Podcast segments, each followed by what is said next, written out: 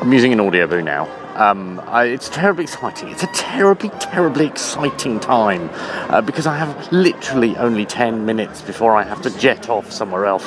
Um, I'm in the in the sort of press conference area, sort of theatre thing at the end of the at the end of the press centre, where all the delegations sort of step onto a stage and they get to get asked inane questions by Eurovision fans and journalists and what have you.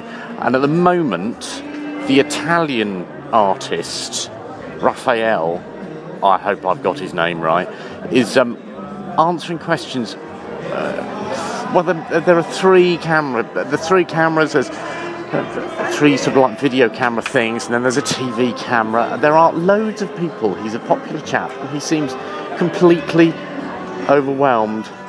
Um, and the reason I'm here is not actually to see him, even though he's my favourite. He is my favourite because he's just great. He's just like a normal bloke, uh, and it's a great song.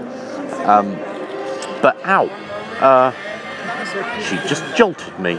Damn her, nasty journalist. Um, uh, I'm here because Blue are going to arrive next for their press conference, and um, I'm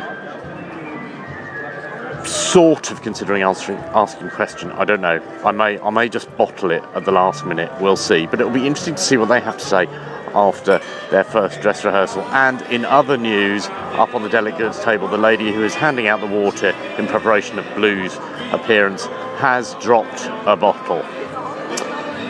Somebody's going to be in trouble.